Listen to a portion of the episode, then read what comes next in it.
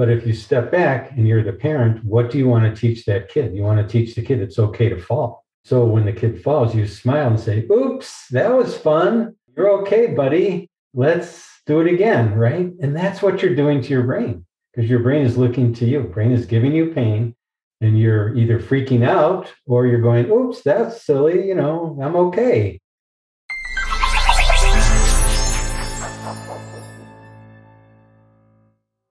Thank you for joining us here today on Doc Working, the Whole Physician Podcast. I want to take a moment and let you know that we've been working around the clock at Doc Working to bring you CME credit so that now you can let your continuing education budget help you to prioritize your own wellness and get on the path to living your best life. Everything we do at Doc Working is specifically designed with you in mind. We hope you'll head over to docworking.com today and take our two minute quiz to find out where you are right now on the balance to burnout continuum. Take our burnout quiz, and this simple step alone can put you in the right direction toward living your best life. Welcome to Doc Working, the Whole Physician podcast, where we bring you incredible guests doing groundbreaking work and we talk about topics that can make your life even better starting today. I'm thrilled to bring you a phenomenal guest whom I greatly admire, who is an internationally recognized thought leader and at the leading edge of his field, Dr. Howard Schubiner, an internist and pediatrician, director of the Mind Body Medicine Center at Ascension Providence Hospital in Southfield, Michigan, professor at Wayne State University School of Medicine and Michigan State College of Human Medicine, author of three books Unlearn Your Pain, Unlearn Your Anxiety and Depression, and Hidden from View, which he co authored with Dr. Allan Abbass, author of more than 100 publications, as well as the doctor featured in the documentary This Might Hurt. Dr. Howard Schubiner has collaborated extensively with colleagues to develop two novel psychological treatments for chronic pain emotional awareness and expression therapy, and pain reprocessing therapy, both of which have been shown to be highly effective in randomized controlled trials.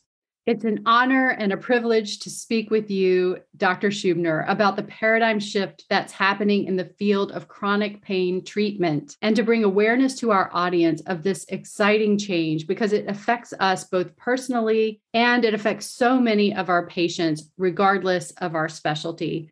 Dr. Howard Schubiner, welcome to Doc Working, the Whole Physician Podcast. Thank you. It's a pleasure to be here. I'm glad to be here. I think the paradigm needs to shift quickly because there's so many people suffering, aren't there? Oh my goodness. Yes. It's millions of people. It's another epidemic on top of the pandemic. And it's a chronic one that we've experienced for such a long time in this country. And it affects so many of our patients and so many of us as professionals. Yeah. Yeah, for sure. If you take back pain, neck pain, headaches, anxiety, and depression, and then other musculoskeletal pain. That comprises the vast majority of the disability, not the death, not the mortality, but the morbidity in the world with the types of pain treatments that you have been involved in creating and testing in large randomized controlled trials, can you tell us a little bit about pain and what we've learned in the past? It's been longer, but it's really in the past 10 years where people are recognizing that pain originates in the brain. Yeah, it's really shocking. I mean, it's shocking to understand. And what I say to all my patients is you can't understand pain unless you understand how the brain works. I was just talking to a physician the other day who's a spine surgeon, and he was telling me about some of his own pains that he had. He had headaches when he started medical school. He had neck pain when he started uh, his residency. He has shoulder pain when he started his fellowship, and they couldn't find anything wrong with him. And he said to me, Dr. Schubiner, I wouldn't have believed that this pain, these pains that I had were due to my brain if I hadn't experienced it myself. I was not taught that in medical school. It never made any sense to me. It's a complete paradigm shift. And I think we have to understand not to underestimate the power of the brain to create and generate what we feel. And so if you when you touch a hot stove, it's not your finger causing pain. just that is a revolutionary concept because our brain works by predictive processing which means that it generates our experience. Our brain generates what we see. We don't see with our eyes, we see with our visual cortex. We don't hear with our ears, we hear with our auditory cortex. And those parts of the brain have to be trained and all the impulses have to be processed within nanoseconds so that we can function in the world. And what we feel is produced by our brain. And it turns out that we have this danger alarm mechanism in the brain and it's always there. We're constantly on, on guard at the subconscious level for bird flying or a car coming toward us or anything like that. And this danger alarm mechanism has inputs from our body, but it also has inputs from our memory and our and what we're thinking about all the time. And so if somebody gets an injury, they may get pain, but they may not. There's millions of stories back to Henry Beecher back in, in World War II, where all these military people were injured and had no pain at all, two thirds of them in his study. And then we have thousands of cases of people who have pain with no injury. And that's the part that messes doctors up because we try so hard to find a cause for the pain. That's our job. You don't want to miss anything. I mean, I feel that intensely with every patient I see. I don't want to miss anything structural. But on the other hand, most people with headaches don't have a structural problem. That's why they're called primary headaches, migraine, tension headaches, occipital neuralgia. There's no disease there. People with irritable bowel syndrome, they don't have a disease in their bowel. People with fibromyalgia, they don't have a disease in their muscles. And people with most pelvic pain syndromes, vulvodynia, interstitial cystitis, pelvic floor, so-called pelvic floor dysfunction. There's no structural disease there that we can find. And when it comes to back pain and neck pain, that's where we really get messed up because everyone has an abnormal MRI as a radiologist, right? You know that. Oh, my goodness, yes. The level of degenerative disc disease in the population rises to 90% in 60 year olds, 80% in 50 year olds, 40% in 40 year olds who are healthy, who have no pain at all. I mean, the other day, a friend of mine came over and he's got pain all up and down his back from his lower cervical all the way down to the lumbar, paraspinal pain when he stands, when he walks. And his MRI shows foraminal narrowing at L5S1. So he sees a neurosurgeon and he says, Yeah, we can fix that. Well, if you have disease due to foraminal narrowing, you'd have pain in your leg. He doesn't have any leg pain. And so, how is it? And the guy says, Yeah, we'll fix it. And my friend says, Yeah, sign me up. I want surgery how's that going to help his pain that goes all up and down his back? I don't know. Such an important question, and uh, so often treated in a way that ultimately leads to worse pain for patients. Yeah. You know, maybe there's some pain that isn't explainable by the MRI, but then the, the surgeon decides that they'll try to treat it anyway because the pain is so severe right. and the patient is in such distress. Exactly. It's so frustrating for the patient you know i just i just feel for everybody because the doctors are frustrated. They have chronic pain patients who wanting and needy and then they get into arguments about what pain medicine they should be giving them so we did a study just recently with 220 people with chronic neck and back pain to determine using the criteria that i developed to help understand and i'm not the only one but a lot of people have developed to understand how to diagnose how to assess what i would call a neural circuit condition or nociplastic pain as opposed to structural pain. You know, for example, when the pain is um, moving from one part of the back to the other, when the pain goes away when you're on vacation, when it hurts when you sit in certain chairs but not other chairs, when it's triggered by sound or triggered by stress. We have all these criteria, right? And so you can rule out a structural problem by the MRI not showing a tumor, an infection, a fracture, et cetera, severe neurologic compromise, you know, a big disc that's causing foot drop, et cetera. You don't have any of that. You do have the normal findings on MRI, degenerative disc disease, bulging disc, but everybody has those. I do. I know. My neck has horrible arthritis, has horrible bulging disc if you look at the MRI. Anyway, so you can rule out a structural problem. You can rule in a neural circuit or a neuroplastic problem, which is brain generated. And we found that 88% of the people of the 220 had non structural pain. 88%.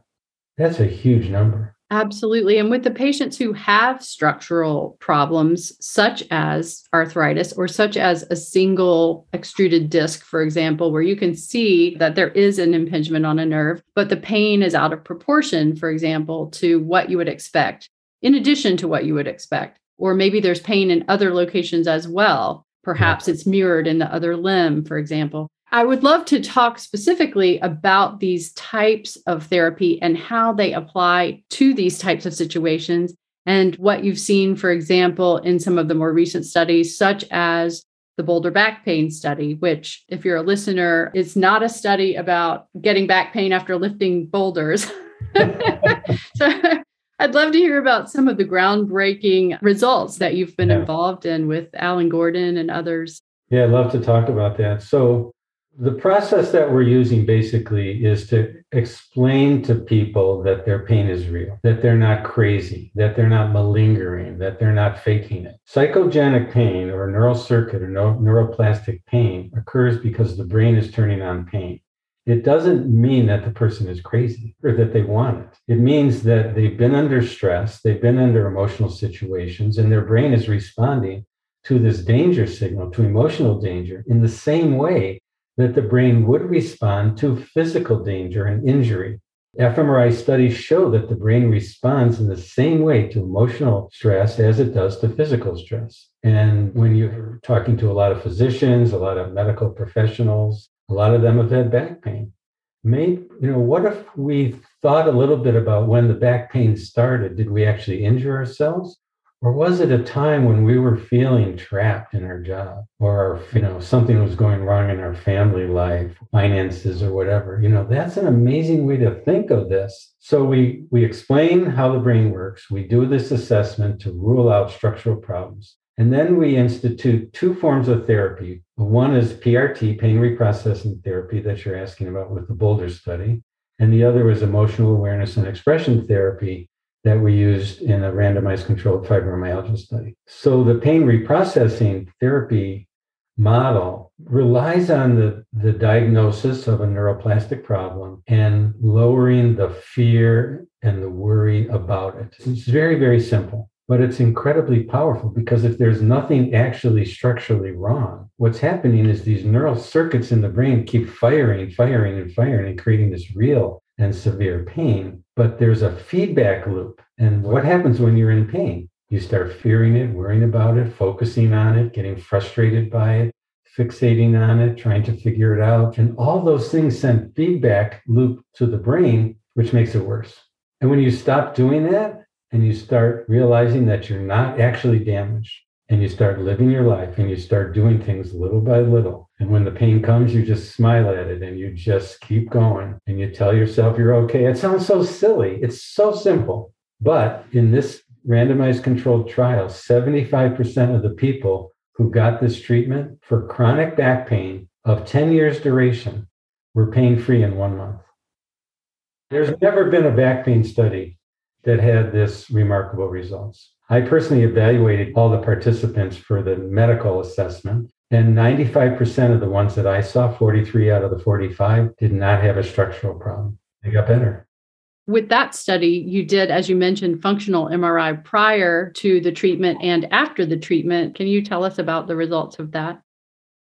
This study was done with Tor Wager, who's an incredible fMRI neuroscientist who was at Boulder, Colorado. Then he's at Dartmouth now. And one of his grad students, Yoni Ashar, who's a, a, PhD psychology and PhD in neuroscience. And yes, we found some changes. The changes were similar in the fMRIs of the brain to other studies which showed when people got out of pain. When people get out of pain, their brain changes. And it had mainly to do with the anterior insula. So the pain is in the brain, the pain is real, the pain is reversible. That's the message. And the treatment is fairly simple.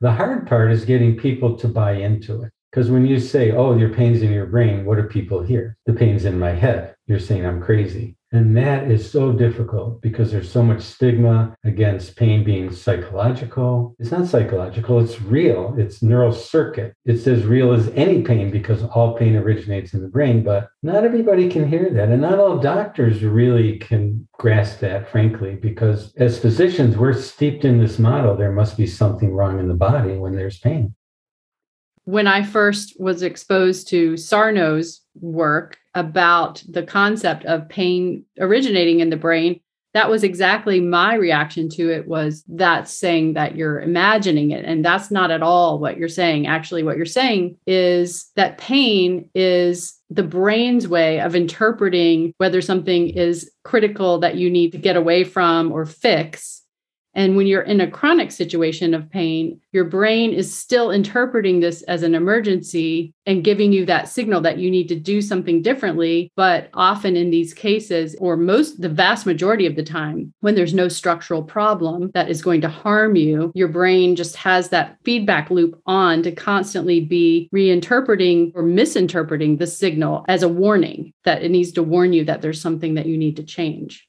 Yes, that's exactly right. I was at a, a conference a couple years ago and a guy stood up and he said, In my culture, pain is viewed as a gift from God. What do you think of that? I was so taken aback. But when I thought about it, it is. Well, first of all, if you think God created us, God created us or we evolved to have this kind of brain, this brain that has a smoke alarm in it that gets activated when you're in physical danger, like if you get a cut, but it also activates in the same way if you're in an emotionally difficult situation. So it's a gift because it's a message, but it's up to us to interpret the message. That's where doctoring comes in. Good doctoring can really help to explain this to people and help people figure out that they're not as damaged and crippled and as broken as they think they are, and that there's hope for recovery.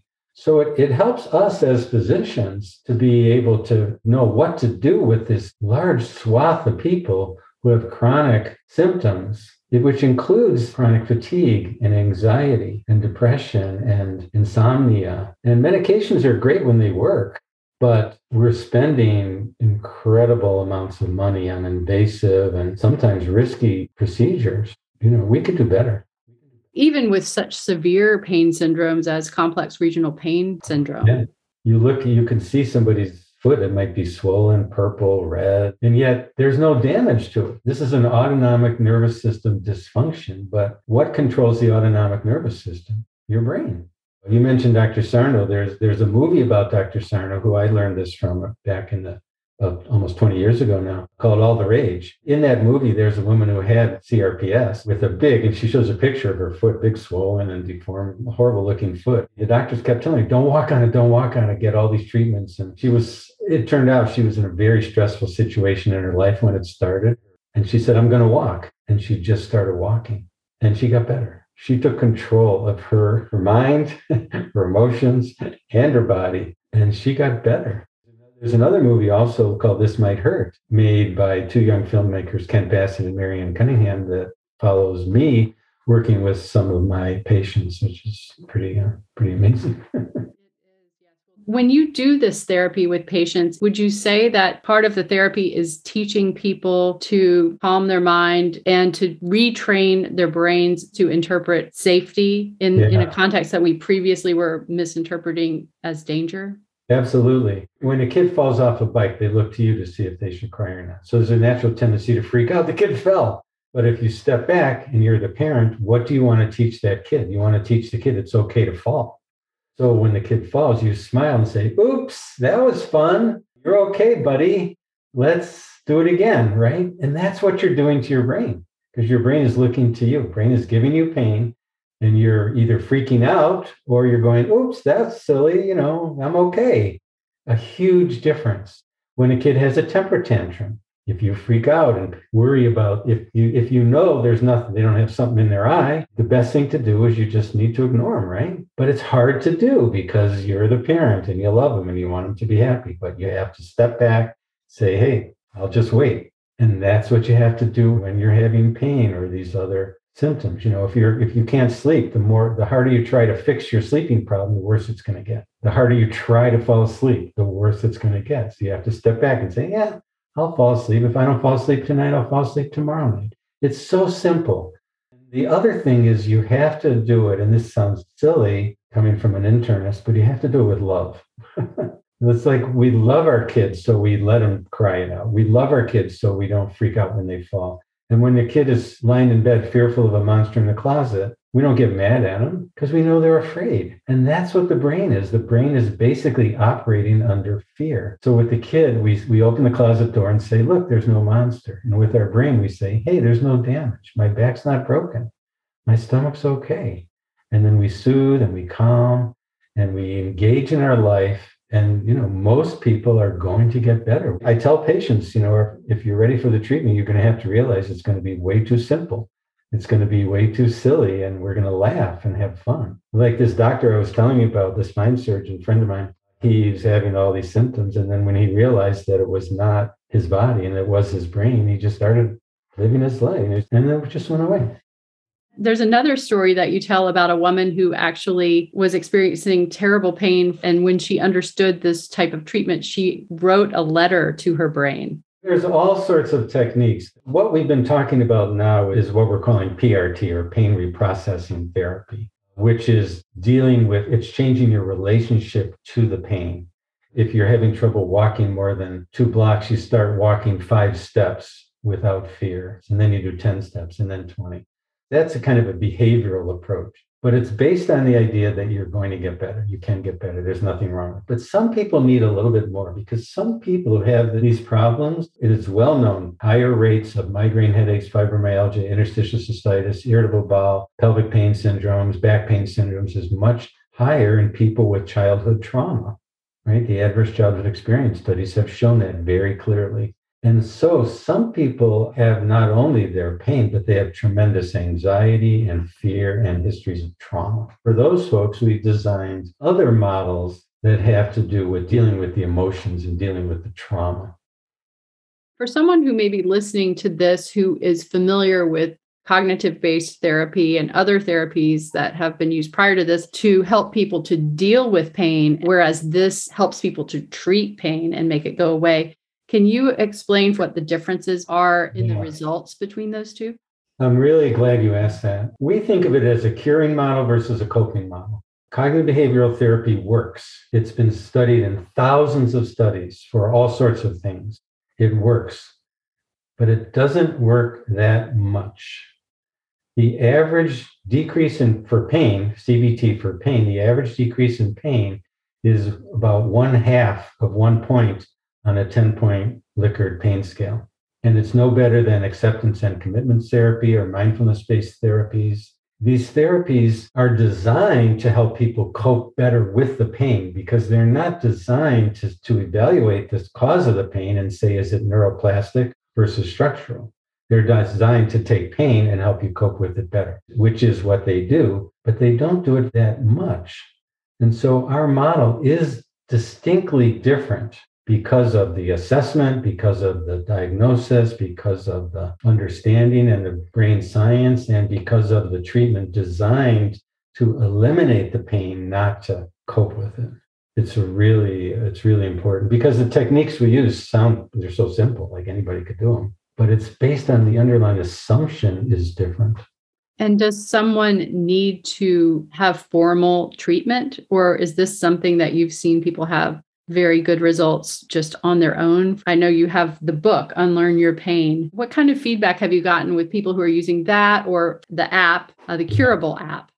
Yeah, there's a burgeoning growth of treatment for this in this arena. The Curable app is one of the first ones. It's really, really good. It's something you do on your own. Some people, when they read about it, they look at the Curable app or they read my book or one of Dr. Sarno's books. There's a bunch of other books. David Hanscom's got a great book a lot of people can read the book and say, "Oh, that's me. I can see it. That's obvious." And then they start they just start to do the exercises and they get better. Other people are like, "Are you sure it's me? I'm not sure it's me. I really need to know if it's me." and so then they need to seek care and then they're emailing me and they're they're trying to find doctors who can make sure that they're not structurally damaged. That's where physicians can come in because any good physician can evaluate somebody and say, yeah, diagnosis is fibromyalgia. That's not a structural disease. It's real. It's not a structural disease. Irritable bowel, migraine headaches, tension headaches. And with the back pain, we can do the same. So some people need counseling. You know, they need somebody to coach them and, and help them lower their danger signal and help them stop fearing the pain so much because they get so wrapped up in it. And you can tell those folks, any any doctor can just see somebody who's so on edge about their pain. And so they're going to need help. Some of them are going to need help. And then some people, like I say, need emotional processing type work on top of that. One thing that I see among physicians is certain character traits are common, like perfectionism and being very harsh on oneself. And that seems to be shared between the two groups. There's a bit of a, a Venn diagram overlap. and so I, I wonder when you talk about people who have traumatic events that happen during childhood, what about that versus someone who is just a sensitive person who is very hard on themselves, but maybe in a positive way? So it has pros and cons. Yeah, that's a great question. I mean, I have neural circuit or neuroplastic pain. When I started my internship, I had diarrhea for six months. Why? Because I was, you know, scared shitless about killing somebody. I'm a young doctor, right? So my sensitivity or my perfectionism or my people pleasing and my worry about making a mistake was high enough to cause my brain to cause me to have diarrhea as a message that something's wrong. And it went away in about six or eight months as I kind of got used to being a doctor. But when I was in my 30s and, and 40s and I was starting a career as a faculty member you're teaching. Oh, there's research. Oh, there's clinical practice. Oh, there's administration. Oh, community service. Oh, you're a dad. You have young kids. Oh, what about your wife? You know, it's like there's so much going on, right? And I started to get neck pain. And I was just trying to please everybody. I was trying to be the best that I could possibly be. And I'd wake up with this horrible neck thing. And then the MRI would show uh, bulging disc and arthritis. And then I'd get PT and then it'd get better. And then it'd get worse again and get better and get worse again. Now I don't have any neck pain. I still have all those MRI findings, but I'm, you know, I'm more at peace with myself. And so it's the external pressures that get put on us, and it's the internal pressures that we put on ourselves on top of it. And that can be a recipe for the brain's alarm system to go like, hello. something's going wrong because their brain can't tap you on the shoulder and say, uh, "Doctor, you know, heal thyself." Right? the brain just gives you a headache or stomach ache. You mentioned mindfulness therapy, and yeah. I know that's different from mindfulness tying into the treatments that you recommend. What's the difference between mindfulness therapy and using mindfulness to help you to calm your brain? That is a great question. So I've been teaching mindfulness since 1999. Everyone should learn it. Children should learn it. Doctors should learn it. Teach to our patients. It's a great way to have skills to navigate life. So, if it's so great, how come the research using mindfulness for chronic pain has not shown it to be very effective? And the effects are small and they wane over time, which is different than our study where the effects were large and they didn't wane over time. We have one year follow up in that boulder back pain study with no decrement in pain. So why is that? The reason is is that mindfulness is a way to accept what is and separate from it and let it go. And that works great with thoughts because if you have a thought, okay, well, you know the thought's coming from your brain. It's just a thought. So you can notice the thought, accept the thought, let the thought go, say next, notice the next thought. And you can learn to deal with thoughts, which everyone has, because you know they're just thoughts. But when you're using mindfulness for pain, if you assume the pain is due to a structural problem, it's not going to, you're not going to just kind of let it go. You're going to notice it and try to separate from it, but you, there's a ceiling effect. When you recategorize the pain into a thought, so to speak, another is a brain generated phenomenon, a sensation, and now you do mindfulness with it. Once you know it's you're not damaged, now it can be incredibly effective. So it's the same technique. We use mindfulness in our treatments, but we use it in by first recategorizing the symptom from a structural one to a neuroplastic one. And that makes all the difference in the world. Wow. Thank you so much, Dr. Howard Schubiner, for this conversation, which I think is going to be life changing for some of our listeners. Dr. Schubiner, if listeners would like to find out more, can you please give us some examples of resources and we'll also list those in the show notes? Yeah, thank you very much. We have a nonprofit professional organization called the Psychophysiologic Disorders Association. We interviewed Dr. David Clarke actually. Yeah, David Clarke. Ago. Dave is an amazing, wonderful, smart guy. So he's the president, and uh, it's ppdassociation.org. There's a peer run group called tmswiki.org, which is run by people who've been in pain and suffered with it and have recovered and want to help others. There's a ton of resources there. There's the PRT Institute website, painreprocessingtherapy.com, I think it is. And they've got a list of practitioners, as does these other sites. They have list of practitioners and resources. My website is unlearnyourpain.com, and there's a lot of resources there and videos. In particular, I've created a set of six animated videos, short five minute, six minute videos explaining pain, explaining how to diagnose and treat neuroplastic pain in animation form that patients can they really like it and they can really understand it. And it hopefully can make sense to them because it's hard to explain and doctors really don't have the time. So that's one resource that i use all the time is these animated videos that are you can link on my website. And then there's a ton of books some of my books but also books say by alan gordon david Clarke david hanscom georgie oldfield david schechter. So there's a lot of resources out there. And then there's the apps there's freedomfromchronicpain.com online program, Curable app online program, Lin.health online program, the Doc Journey. It's another good online program.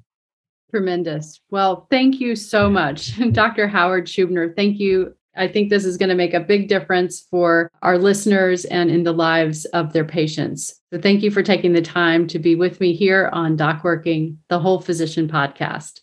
It's my pleasure. Thank you, Jen.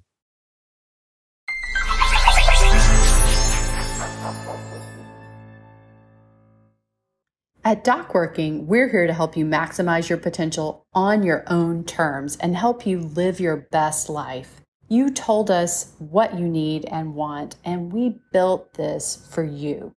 Whatever your journey is, you have options. You can choose to live the life you want to live. We see you, we get you, and now let's get you in the driver's seat of your own life so you can find purpose in your work and everything you do and every choice you make. Top executives, athletes, actors all achieve greatness with the support of professional coaches. As a healthcare professional, you deserve ongoing coaching support toward achieving your career goals and living your best life as you define it on your own terms. We have created this specifically for you with CME credit at docworking.com. Please go to docworking.com and check out our quick balance to burnout quiz to see where you are on the balance to burnout continuum right now. The results might surprise you. Taking this simple first step may change your life for the better. And until next time, Thank you for listening to Doc Working, the Whole Physician podcast.